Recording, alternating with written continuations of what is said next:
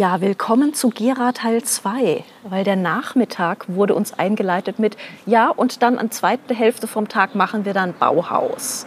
Und ich so, hä, was Bauhaus? Wieso Bauhaus? Wir sind in Gera, was gibt's denn hier schon? Bauhaus ist Weimar und Dessau. Und äh, dann machten wir in der zweiten Hälfte des Tages Bauhaus. Ja, und das ist auch, wie wir äh, so ein bisschen gelernt haben, tatsächlich so ein, ein, ein Eckstein des touristischen Konzepts. Es gibt auch Bauhauswochen und so. Mhm. Ja, ähm, und wenn man sich in der Innenstadt so umguckt, stellt man dann irgendwie fest, da steht eine riesen Sparkasse und die ist Bauhaus. Die, eine sehr, sehr schöne Sparkasse tatsächlich, ja. ja. Ähm, bevor, bevor du so ein bisschen deinem, deinem, deinem der, der, Tiefe des Nerdens frönen ja, darfst. Also ich habe für mich auf dieser ganzen Führung, die, die ich dann auch noch so den Chauffeur machen musste, mhm. was ich sehr gerne getan habe, ja, ähm, für mich nur eine Sache entdeckt, nämlich, dass, dass diese Vorstellung, dass Bauhaus nur eckig ist, mhm. nicht stimmt und dass die, die Designbrillanz, die da drin steckt, aus Sachen, die sehr einfach aussehen, ja, so diese, diese, diese, diese Kombination aus Funktion, Design und aber auch dann so einer gewissen Kunst, die da, dadurch entsteht. Das habe ich da mitgenommen.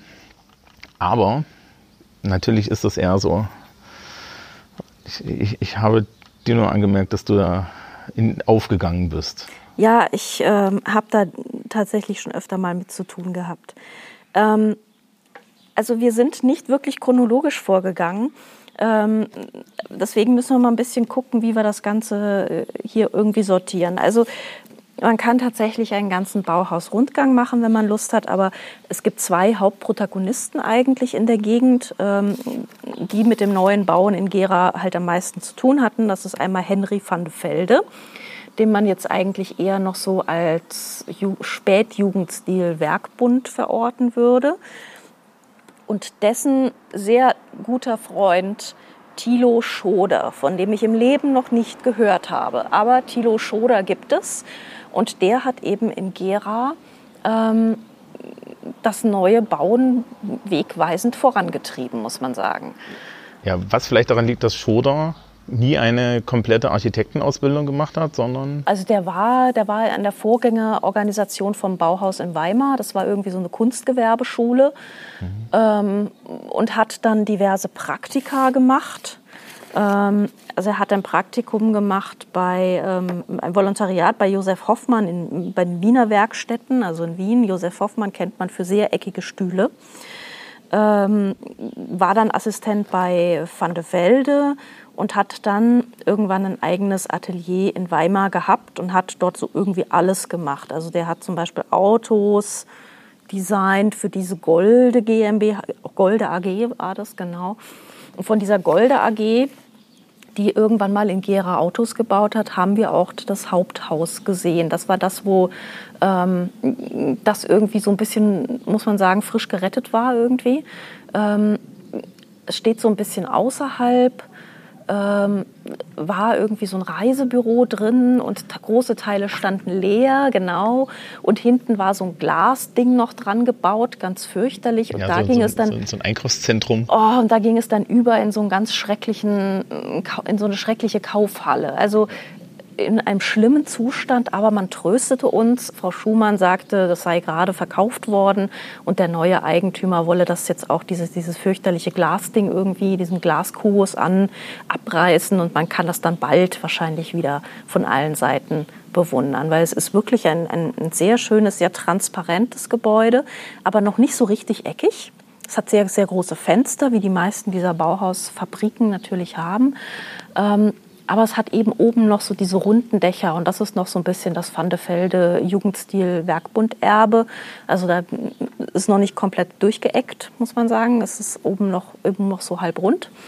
Ähm, und ist so, ja, irgendwo, hängt irgendwo zwischen, zwischen spät, ganz, ganz spät im Jugendstil, früh im Bauhaus, irgendwo so dazwischen. Also um die 1920 ist das Ding entstanden. Mhm. Das hat so zwei Türme, ja, ja. auch funktional und in der einen Seite ist, glaube ich, ein riesengroßer Showroom für die Autos drin, mhm. die, die, sich, ja, den sich da Schoder auch selber irgendwie eingebaut hat. Genau, und einen Wasserturm war, hatten sie auch noch für das, äh, Auto, das für das Werk. Werk. Genau. Ja. Ja, und also Schoder hat unheimlich viel dort gebaut. Also so viel habe ich mitgekriegt. Genau. Ich, ich, gehörte ja zu der, ich stand ja so ein bisschen erstaunt daneben. Mhm.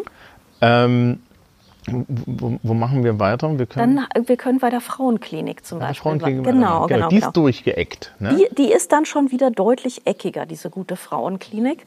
Ähm, es gab nämlich in äh, Gera einen ähm, Arzt, Dr. Schäfer, der eigentlich aus Marburg stammt und der hat eine private Frauenklinik in Gera eröffnet und ähm, hat dafür sich einen roten Klinkerbau hinstellen lassen. Und der sieht schon so, der sieht schon so richtig aus wie, also das kenne ich so aus Frankfurt vom neuen Bau und die ganzen Ernst May Sachen, die wir da haben.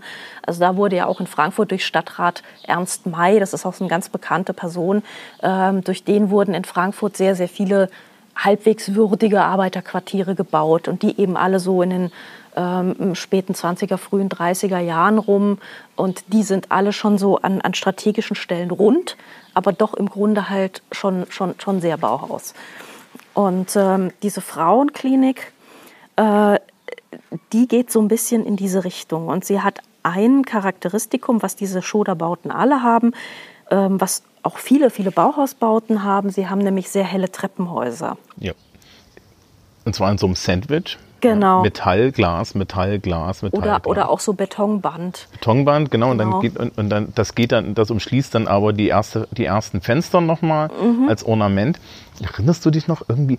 Ähm, es gab diese drei Sachen, die Vandefelde gesagt hat. Also ich, ich kann mich schon äh, was, was, was Material, Ornament. Nee, das, war, das war Gropius. Gropius. Genau. Das war äh, ähm, gute Gestaltung, dauerhaftes Material und äh, Ornamentik. Ja. Ja. Und das passt da alles total zusammen. Also was ich an dem Gebäude total spannend fand, das hat außen so eine, ein, es, einen speziellen Backstein oder einen mhm. speziellen Stein. So einen etwas gebänderten, äh, bunten Backstein. Und da sieht jeder so ein bisschen anders aus. Und wenn man das damit baut, dann kriegt diese, äh, kriegt diese Backsteinfassade ähm, schon allein an sich so was leicht getigertes, unruhiges. Ja, das hat, das hat eine ganz andere Struktur. Und was spannend ist, die, das, der, der, der Kellerbereich und so Teile vom Erdgeschoss sind in normalen Backsteinen gemauert. Und wenn man auf das, von der Seite drauf geguckt hat, dann ist einem das wirklich aufgefallen, wie monolithisch das da unten wird. Ja, und dieses Gebäude ist heutzutage halt ein Bürogebäude. Ja, und es gibt noch so Pflegedienst und sowas. Ja. Genau. Und wir sind, und wir sind auch reingegangen und es ist halt wirklich noch komplett erhalten, mhm. weil nämlich die Enkeltöchter von Herrn Schäfer das immer noch irgendwie in der Hand haben und gesagt haben, wir bauen das, ja, wir, erhalten das in dem Original, sogar die Lampen, die haben sie irgendwie auf, auf, dem Dach, äh, auf dem Dachboden gefunden und dann wieder eingebaut und ja, also so gewisse Teile wie, wie ein neuer Fahrstuhl ist eingebaut worden, mhm. aber ähm, das, das ist halt alles noch erhalten. Und das Schöne ist, es funktioniert von vorne mhm. bis hinten. Also wir standen in dem Treppenhaus und es war wirklich so, dass das funktioniert. Mhm. Und da gab es auch diese, wie war das, die neckischen Details. Ja? Diese Stufen, ne? Die Stufen, das war gut. Genau, also Schoder hat irgendwie so eine bestimmte Art Treppen zu bauen. Also der, der gießt die so aus so einem Art Terrazzo-Masse, also aus so einem, aus so einem Steinmassezeug. Und die sind an der Seite leicht abgerundet, also als wären die so ausgespachtelt mehr oder mhm. minder.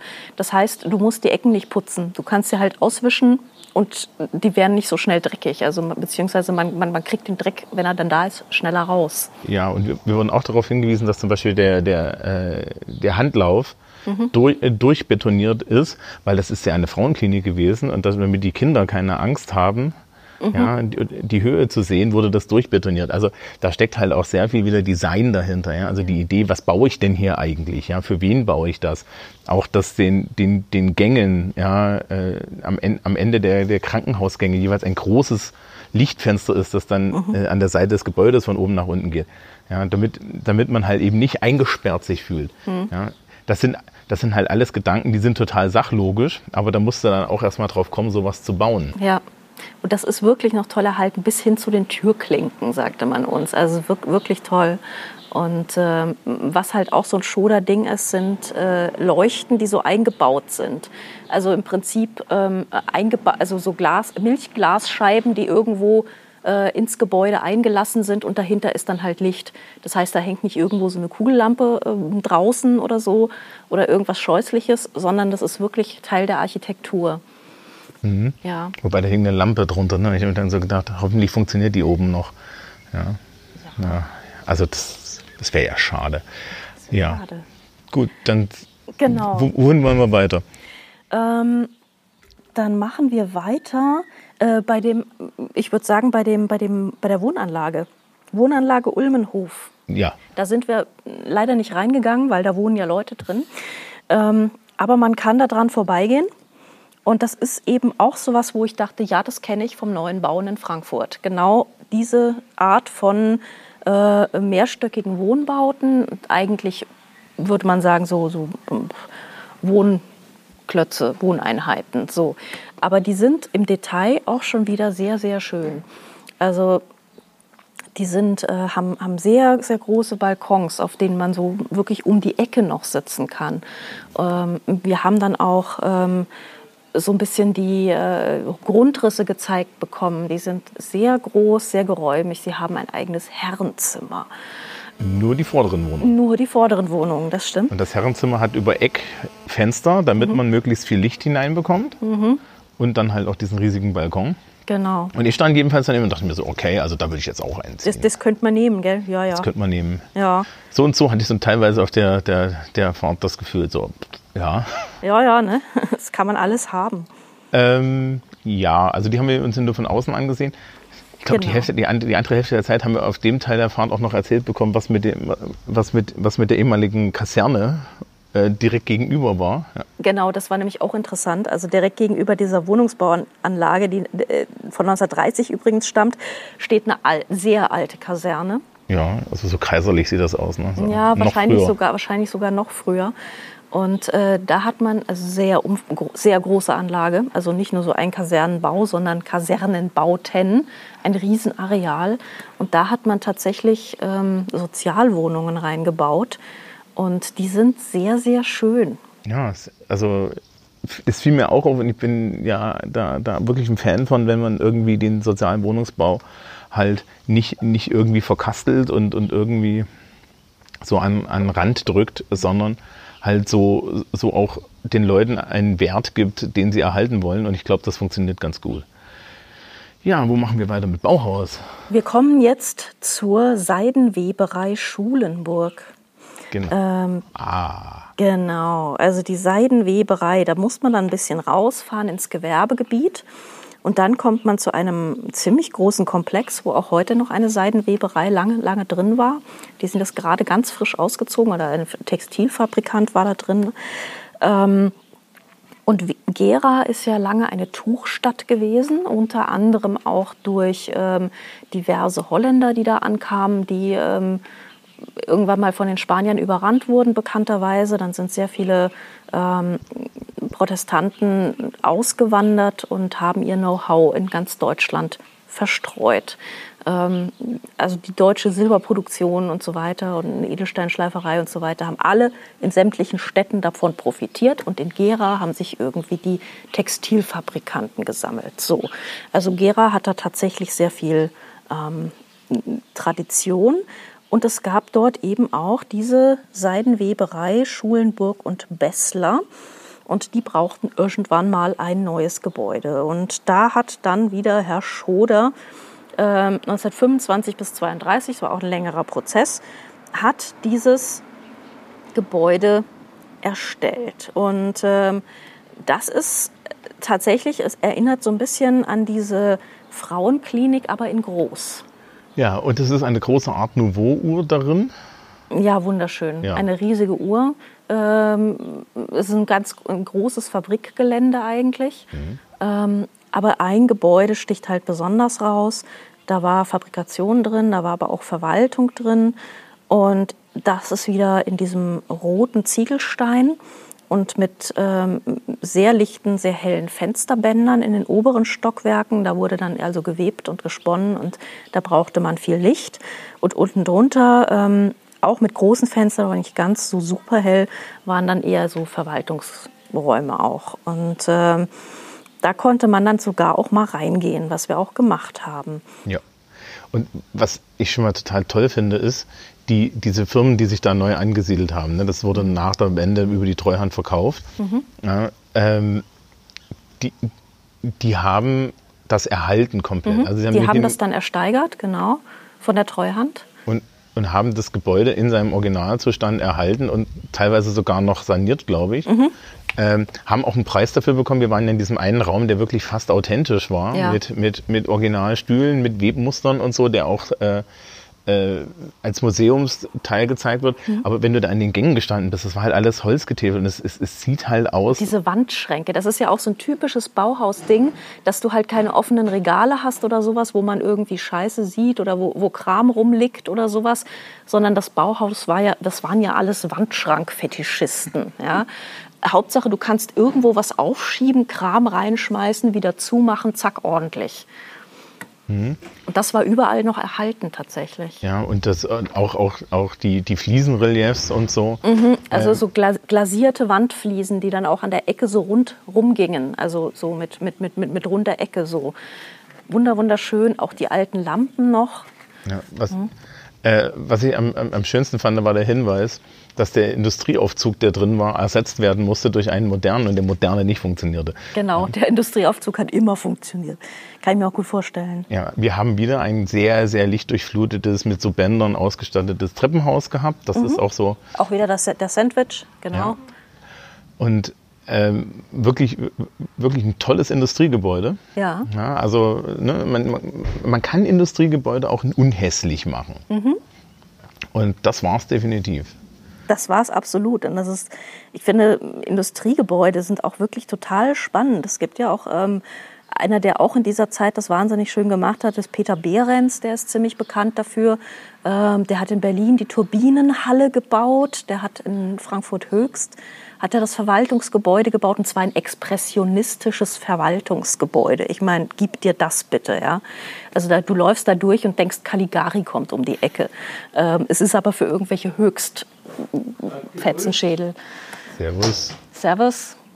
Ähm, das ist aber halt für irgendwelche Höchstfunktionäre, ja. Also das ist schon ein bisschen absurd, ja. Aber in der Zeit hat man tatsächlich so was, was Fabriken angeht, was schnöde Verwaltungsgebäude angeht, hat man da eine ziemliche Kreativität an den Tag gelegt. Ja. So, uns fehlen, also nach meinem Gedächtnis fehlen uns nur noch zwei Sachen. Dieses eine kleine Wohnhaus. Das kleine Wohnhaus, genau, das kleine graue Wohnhaus. Ich weiß leider nicht mehr genau, für wen das war. Ach, genau, also gab, ähm, wir hatten ein kleines graues Wohnhaus und wir hatten ein kleines Klinkerwohnhaus, das wir ganz am Anfang gehabt haben. Ah ja, ja, ja, stimmt, genau. Also wir haben noch zwei Wohnhäuser angesehen. Schroeder hat diverse Wohnhäuser noch gebaut, die, ähm, also in Gera gibt es sehr, sehr viele Villen von Fabrikanten. Hm. Ähm, die haben im Prinzip so in den äh, Ende des 19., Anfang des 20. Jahrhunderts mussten die alle irgendwelche Hauptsitze haben, wo sie sich dann also repräsentieren konnten in ihren Salons und so. Und teilweise sind das so richtige kleine Schlösschen, das haben wir gesehen. Na? Also so diese, diese, diese abgefahrenen Jugendstilvillen, die also zum Teil auch so ein bisschen an der Grenze des Geschmacks gekratzt haben. Weil äh, man sieht so, der wollte eigentlich Versailles, aber hat halt nur für Gera gereicht. Und ähm, einige von diesen Fabrikanten hatten durchaus mehr Geschmack und haben dann jemanden wie Schoder beauftragt. Und der hat dann irgendwas Schönes in Klinker gebaut oder hat eben ein, ein herrliches, eine herrliche graue Bauhausvilla mit blauen, also so blau-grünen Fensterrahmen, ähm, die auch wieder wahnsinnig durchdacht sind und lichtdurchflutet und mit interessanter Farbaufteilung und so weiter. Also und auch gut erhalten. Ja, genau. Aber das ist einfach der Teil, wo wir dann sagen, macht doch die Bauhausrundfahrt. Macht die doch selber. Genau. Ja, äh, ich muss ja, ich muss ja kurz sagen, gegenüber von der Schäferklinik war ja, war ja so ein war ja so ein Fabrikantenschlösschen mit zweieinhalb Balkons und so Gartenanlage. Mhm. Das war falsch schon meins. ich, aber, aber, aber, aber, ja. Mhm. Dann waren wir ja noch in der Villa Schulenburg. Ja. Und die war mehr meins. Die war noch mehr, ja, das kann ich ja, mir gut ist, vorstellen. Also, Genau. Also dieser Schulenburg, wir kennen ja schon jetzt die Fabrik Schulenburg, die, die äh, Weberei. Und äh, da der Chef, der hat jetzt nicht den Schoder beauftragt für sein Häuschen, sondern der hat sozusagen seinen geistigen Vater und großes Vorbild und Lehrmeister beauftragt, nämlich Henry van de Velde. Und äh, ja, da haben wir äh, ein Haus, da mussten wir auch wieder ein bisschen nach draußen fahren. Liegt auch ein bisschen unschön an einer großen Straße, aber wenn man, man kommt rein und dann ist, steht man plötzlich in einem wahnsinnig idyllischen Garten. Ja, also nachdem ich ja derjenige war, der fahren musste, kann ich auch mhm. dazu sagen, äh, wenn ihr dorthin fahrt, passt auf die Einfahrt auf, die ist leicht zu übersehen. Genau, genau. Ja. Also das Haus ist schon recht früh entstanden. 1913, 1914 ist es gebaut worden und äh, dementsprechend schon so ein bisschen, bisschen früher. Ähm, und das ist, man, also man sieht, dass das noch ein bisschen repräsentativer ist, so nach dem alten Stil des 19. Jahrhunderts. Ne? Da ist noch ein bisschen mehr Messing, da ist noch ein bisschen mehr Marmor, da ist da auch noch ein bisschen mehr Teppichboden ähm, als jetzt in diesen modernen Bauhausvillen. Und, ähm, aber man merkt schon so diese, dieser ganz große Protz dieser, dieser kleinen Versailles-Villen, das ist es nicht, sondern das ist alles so schöne Form. Ja, also es ist ein Klinkergebäude.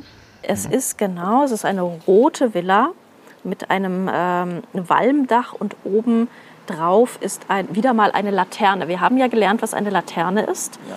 Genau, nämlich so ein kleines Türmchen mit ganz vielen Fenstern rum, rundherum, was Licht macht. Und ähm, es, es ist repräsentativ, gleichzeitig ist es aber auch schon ziemlich schlicht. Ja, also mhm. man kommt halt rein. Äh, die, ich fand die, die, die Treppe im vorderen Bereich äußerst neckisch. Mhm. Ja, weil, wenn man in die erste Etage dann hochgeht, hat man so eine geschwungene Treppe, so eine kleine. Und die geht dann nach links und rechts weg. Und nach vorne ins Gebäude hat man eigentlich nur so eine Sitzecke, mhm. umrahmt von, heute sind es Vitrinen, früher waren es anscheinend Aquarien. Und dann konnte man so, so, so, so hinterm Balkon, der da draußen noch ist, das mhm. hat so einen mhm. repräsentativen Balkon, konnte man so sitzen und ins Haus hineingucken. Das war das sogenannte Blumenzimmer. Ja. ja, da saß dann die Dame des Hauses und hat gelesen und ich brauche dringend sowas. Ähm, das Lustige ist, ich habe das, die, dieselbe Treppenaufteilung findet man im Bundeskanzleramt. Ja, ja im Bundeskanzleramt gibt es auch, in, oben in der repräsentativen Etage gibt es auch so eine Treppe, die in der Mitte dann weggeht und das eine geht auf diesen riesigen, protzigen Balkon des Kanzleramtes, mhm. auf dem man übrigens hauptsächlich verloren und windumweht ist. Ja, oder, in, oder dann halt ins Kanzleramt hinein. Ähm, und es ist aber in der Villa halt kleiner und schöner. Mhm. Die Villa an sich ist ein Privatmuseum heutzutage. Genau. Also und die hat ein Mensch gekauft, hat sie liebevollst und mit wahnsinnig viel Geld restauriert, hat an äh, Originaleinrichtungsgegenständen zusammengekratzt, was irgendwie ging oder zumindest aus der Zeit und wohnt jetzt nicht mal drin. Ja. Das, das ist äh, sehr selbstlos von diesem Herrn, aber halt auch irgendwie, man fragt sich. Also ich, ich würde das Ding nicht hergeben, wenn ich das mal hätte, muss ich jetzt ganz ehrlich sagen. Ja, im Keller ist noch eine Kunstbühne. Mhm, stimmt, das ist ein kleines Kabarett ist da noch. Und ähm, es sind halt unheimlich viele Sachen. Also sie haben auch teilweise Wanderausstellungen, sie haben auch teilweise andere Bauhauskünstler mit, die, die sie featuren. Mhm. Ähm, es sind sehr viele Originale, auch einfach von Schoder da. Also wir standen im Schlafzimmer und das Schlafzimmer ist dann halt abgesperrt, weil das meiste davon wirklich original ist. Äh, Van de Velde. Van de Velde, ach genau. Gott, ja. Wobei es würde mich nicht wundern, wenn da auch der ein oder andere Schoder rumsteht. Ja, äh, ja, ja, ich, ich, in dem einen, in, in dem Arbeitszimmer, das so, das, das ging so, das so nach vorne zugeht, mhm. war, war, waren so Shoulder-Sachen auch so ein bisschen gefeatured. Ja, ähm, stimmt. Ja, ein, ein, ein sehr opulentes Bad. Ja. ja. Und dann halt auch eine schöne Gartenanlage außenrum, auch mhm. sehr geschmackvoll, wenig Skulptur, aber hübsche Skulpturen. Ja, und Groß die auch genau wieder mit den Rabatten so angelegt wurde, wie sie ursprünglich mal war. Also das, die Detailliebe geht da tatsächlich sehr weit.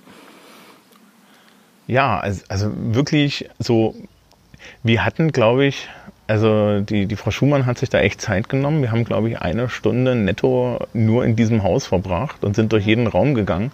Und das würde ich dann ja, aber. Sie sagte am Anfang genau so, eine Stunde brauchen wir dann für Haus Schulenburg. Und wir guckten uns an, dachten so, nee, für ein Haus. Aber doch, ja, war es wert, weil man will in jedem Raum auch wirklich die Details sehen. Es gibt teilweise auch noch so ein bisschen, genau, es gibt so eine kleine Ausstellung auch zu Schoder mit seinen Lebensdaten und sowas. Es gibt viele kleine Skulpturen. Es gibt sehr außergewöhnliche Möbel, die dann auch wieder Geschichte haben. Zum Beispiel diese Rattanmöbel, die sie da irgendwo noch gefunden haben bei irgendwem im Keller. Ja, und die ähm, Latexfarbe ähm, runtergekratzt haben. Ja, ja, genau. Also es gibt sehr, sehr viele kleine, schöne Geschichten dann auch wieder. Ähm, also Führung lohnt sich dort zu machen und äh, der Abstecher lohnt sich auch. Es gibt auch ein Café, da kann man dann auch Käffchen trinken und so und Kuchen essen also das war, das war wirklich nochmal, das, das, hat, das erwartet man so nicht. Ne? Ja, war auch das Highlight im Endeffekt dann am Ende. Ja, ja.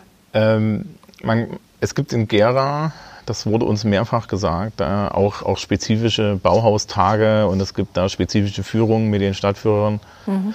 Ähm, ich glaube, das kann man wirklich nur geführt empfehlen. Also ich würde ich jetzt für mich sagen, ich habe ja, ja von, von, sowas wie immer wenig Ahnung. Also mir hat das sehr geholfen, wenn dann jemand sagt, schau mal da oben, da fehlt der Stuck. Ja, ja. ja. Ähm, und es ist, es ist, es ist halt wirklich einfach auch, ähm, wenn man so ein bisschen durch, durch diese Ästhetik durchgeführt mhm. wird, ist es wirklich schön. Ja. ja. Zumal, was, was ja immer bei Bauhaus total schön ist, ist, ähm, wenn man den Leuten mal sagt, so, nee, das ist nicht nur schwarz-weiß, das ist eigentlich total bunt.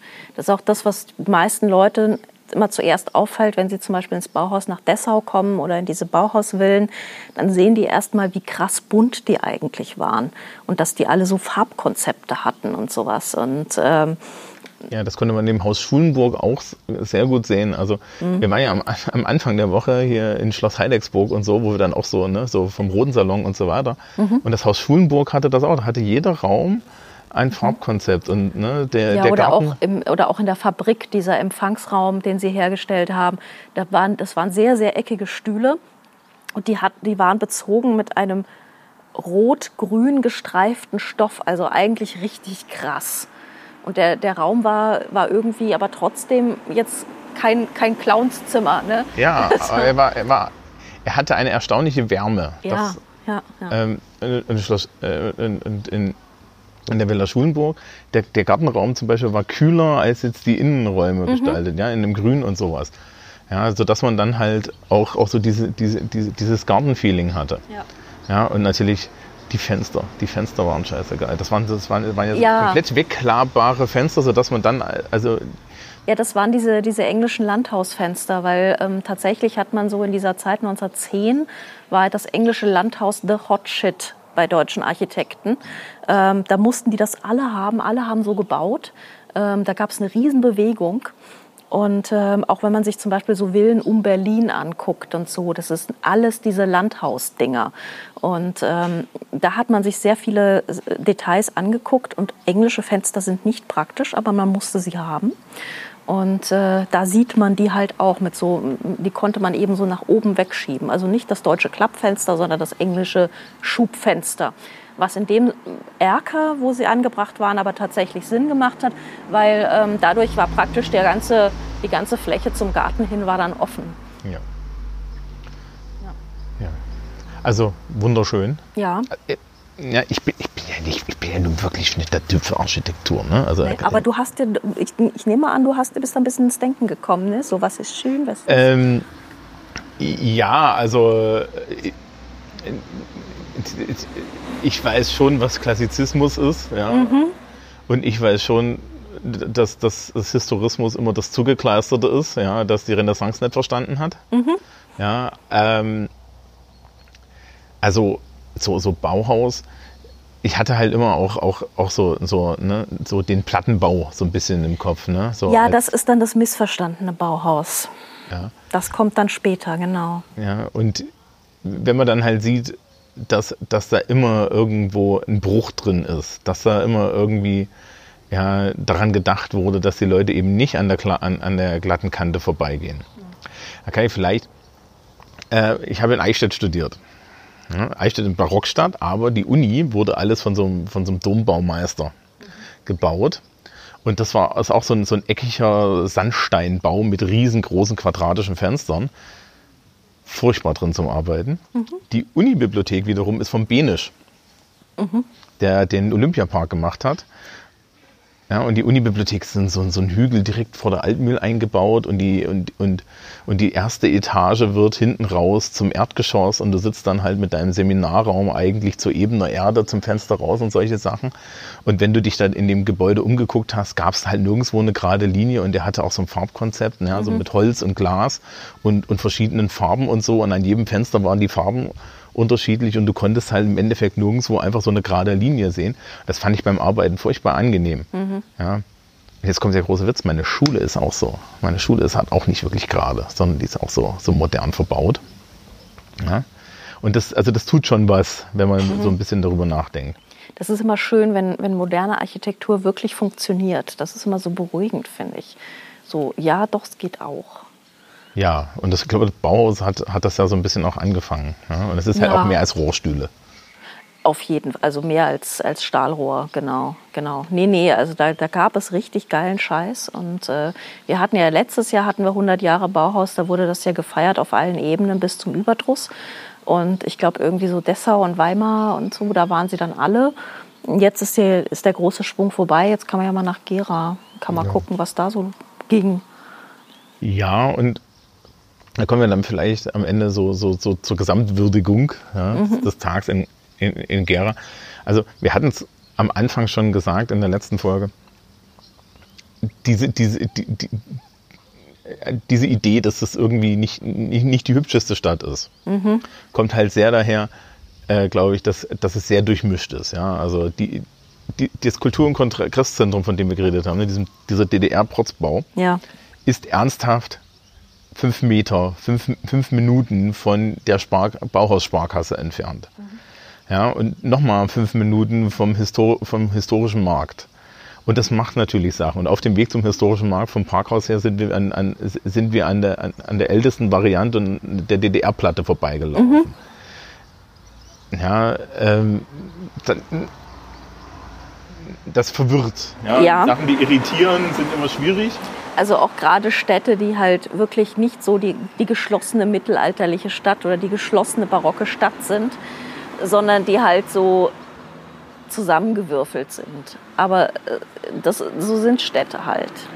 Ja, und es, es ist halt aber auch so ein Zeichen, ähm, was da historisch passiert ist. Mhm. Ja, also es, es, es, es, gab halt eine, eine mittelalterliche Epoche, dann gab es halt im frühen 20. Jahrhundert Bauhaus, ja, und diesen, diesen Ausstieg dieser ganzen Tuchfabrikanten. Und dann kam, wie wir das ja auch schon öfter jetzt hatten, 40 Jahre DDR. Mhm. Und die 40 Jahre DDR haben keine Rücksicht darauf genommen, was da vorher stand. Das Bauhaus kommt bei denen halt immer dann irgendwie rutscht durch, weil das ja äh, der dann doch der Ideologie nah, näher stand. Mhm. Ja. Aber andere Dinge nicht. Und dann hat man sich halt gedacht, na, wir brauchen jetzt hier Wohnraum. Ja, aber Bauhaus musste teilweise tatsächlich auch durchgeprügelt werden. Also das ist ganz interessant, wenn man sich mal in Hanoi umguckt, so Halle Neustadt. Ne? Ähm, da war ja dieser Stadtbaurat Paulik, der da das äh, Bauhaus, diese, diese Trabantenstadt Halle Neustadt äh, angefangen hat, in allerbestem Wissen und Gewissen. Und Paulik war jemand, der war international vernetzt. Der hat sich mit Architekten in Europa, in Amerika zusammengetan. Der wollte wirklich für die DDR sowas wie den internationalen Stil also die Gropius-Bauten in Amerika zum Beispiel oder die Bauhausbauten in Israel. Man nannte das den internationalen Stil, weil das sich halt wirklich so, das ist halt so, äh, so national entleert, das kannst du überall bauen eigentlich. So. Und der wollte das eigentlich für die DDR haben. Ja? Also weg vom Zuckerbäcker-Stalinismus, äh, Sowjet-Scheiß-Kitsch hin zum internationalen Stil. Ja? Also eigentlich begann der Plattenbau tatsächlich mit besten Intentionen, nämlich Anschluss an die internationale Architektenelite. Mhm. Das ist ja auch was, was irgendwie, da muss man mal nach Halle Neustadt fahren und sich das erzählen lassen, weil weiß auch wieder keiner. Ja? Das Aber das ist natürlich dann degeneriert, weil immer mehr Leute wollten mitreden, immer mehr Leute hatten dann irgendwie, äh, äh haben gesagt, das muss billiger werden, ihr kriegt den Beton nicht. Äh, dann natürlich auch so, was, was sollen die ganzen Ornamente, Kunst am Bau braucht man nicht, macht es platt. Ähm, es gab immer weniger Geld und dann wurden das natürlich auch immer, immer hässlicher. Mhm. Ja. eine ähnliche Geschichte ähm, ist ja Mode in der DDR gewesen. Mhm. Wir biegen wir kurz ab. Mhm. Ähm, ich habe mir da, da eine Dokumentation zu, zu gesehen, wo, äh, wo, wo halt auch gesagt wurde, ja, wir schicken unsere, wir schicken unsere Modedesigner, unsere DDR-Modedesigner ja. nach Paris, lassen die das alles angucken. Wir sind da am Puls der Zeit. Ja. Und dann hatte man diese Leute da sitzen und die meinten, ja, das Problem war nur, die Leute haben es nicht gekauft. Ja. ja. Sondern man hat halt, man hat halt äh, von oben herab etwas entworfen, ohne an die mhm. Kundschaft zu denken. In dem Beziehungsweise man hat die Sachen dann im Westen verkloppt. Also die ähm, DDR-Mode hat auch sehr viel produziert, zum Beispiel so für westlichen Versandhandel und sowas. Und es gab dann natürlich immer die drei Vorzeigeprojekte, weil gerade wenn wir Gera erwähnen, in Gera ist gerade im Museum für angewandte Kunst eine Ausstellung über die Sibylle. Das war die äh, Modezeitschrift für die Frau in der DDR. Und äh, das war tatsächlich auch etwas, wo ähm, das war ein Prestigeprojekt. Ja. Die besten Fotografen haben dafür fotografiert, die besten Modesachen wurden da gezeigt. Das war aber natürlich nichts, was die Frau äh, äh, ja, Frau Müller in, in Gera gekauft hat. Das, ja. klar, das, das, das kann ich dich ja mal fragen. Das machen wir jetzt als Abschluss so. Was ist, was glaubst du, was ist das, das, das, wo eines der ikonischen Frauenkleidungsstücke der DDR? Gibt so ein ikonisches Frauenkleidungsstück, das mir sofort einfällt. Jetzt sag aber nicht so was wie die Kittelschürze. Doch, die Dederon-Kittelschürze. die Dederon, genau. Ja, äh, die unkaputtbare Dederon-Kittelschürze. Weil alles andere war so ein bisschen nichtssagend, aber die war halt geil. Ja, und die war auch mhm. praktisch mhm. und so weiter. Das ist nicht das Einzige und im Zweifel kriegen wir jetzt ganz böse Kommentare, dass es natürlich auch noch mehr gab. Mhm. Ja, aber das, was, so, was so im kollektiven Geist so ein bisschen hängen geblieben ist, ist das. Ja, mhm. ja das war's zum Bauhaus in Gera. Und zu Design im Allgemeinen, was wir so hin improvisiert haben. genau. Ja. Ja. War doch schön. Ja, ich habe mein Bestes getan, das Ganze irgendwie mit Exkursen zu erweitern. Ähm, ja. Ja, die, es wird dicke Shownotes geben. Es wird Shownotes geben und ähm, das nächste Mal wird es weniger kompliziert, aber dafür sehr viel älter. Ja. Genau, wir fahren nämlich weiter. Genau, wir fahren nämlich weiter aufs Kiffhäuser-Denkmal. Ach stimmt, das ist ja das nächste, genau. Das, genau, das ist das nächste. Das Kiffhäuser-Denkmal. Und dann wird es wieder ganz, ganz brachial modern im Panoramamuseum mhm. Bad Frankenhausen. Mhm wo es um den Bauernkrieg geht. Genau. Und auch wieder um den Fall äh, DDR-Kunst. Staatstreue, Subversion, irgendwas dazwischen. Wir wissen es nicht. Ja, ja, ja. Und, und, und dein Panoramatrauma. genau. Das Pan Panoramatrauma von Stalingrad. Gott. Ja, das, das, das, kannst, das können wir extra mal aufarbeiten. Ja. Na, na, dann, also in der nächsten Folge sind wir dann nach, nach Bad Frankenhausen gereist. Ja, also das werdet ihr dann hören, wenn wir angekommen sind. Mhm. Und dann werden wir mal sehen, was wir dort zu sehen bekommen. Genau. Bis dann. Tschüss. Tschüss. Die Landpartie wurde unterstützt von der Thüringer Tourismus GmbH. Ihr findet sie unter nebenan in thüringen.de oder den Links in den Show Notes. Unsere Geschichten sind nicht die einzigen, die ihr aus Thüringen hören könnt. Es gibt aktuell auch eine Kampagne, die heißt Tür an Tür mit Thüringen und die könnt ihr finden unter nebenan.thüringen-entdecken.de. Wir bedanken uns sehr bei der Thüringer Tourismus GmbH.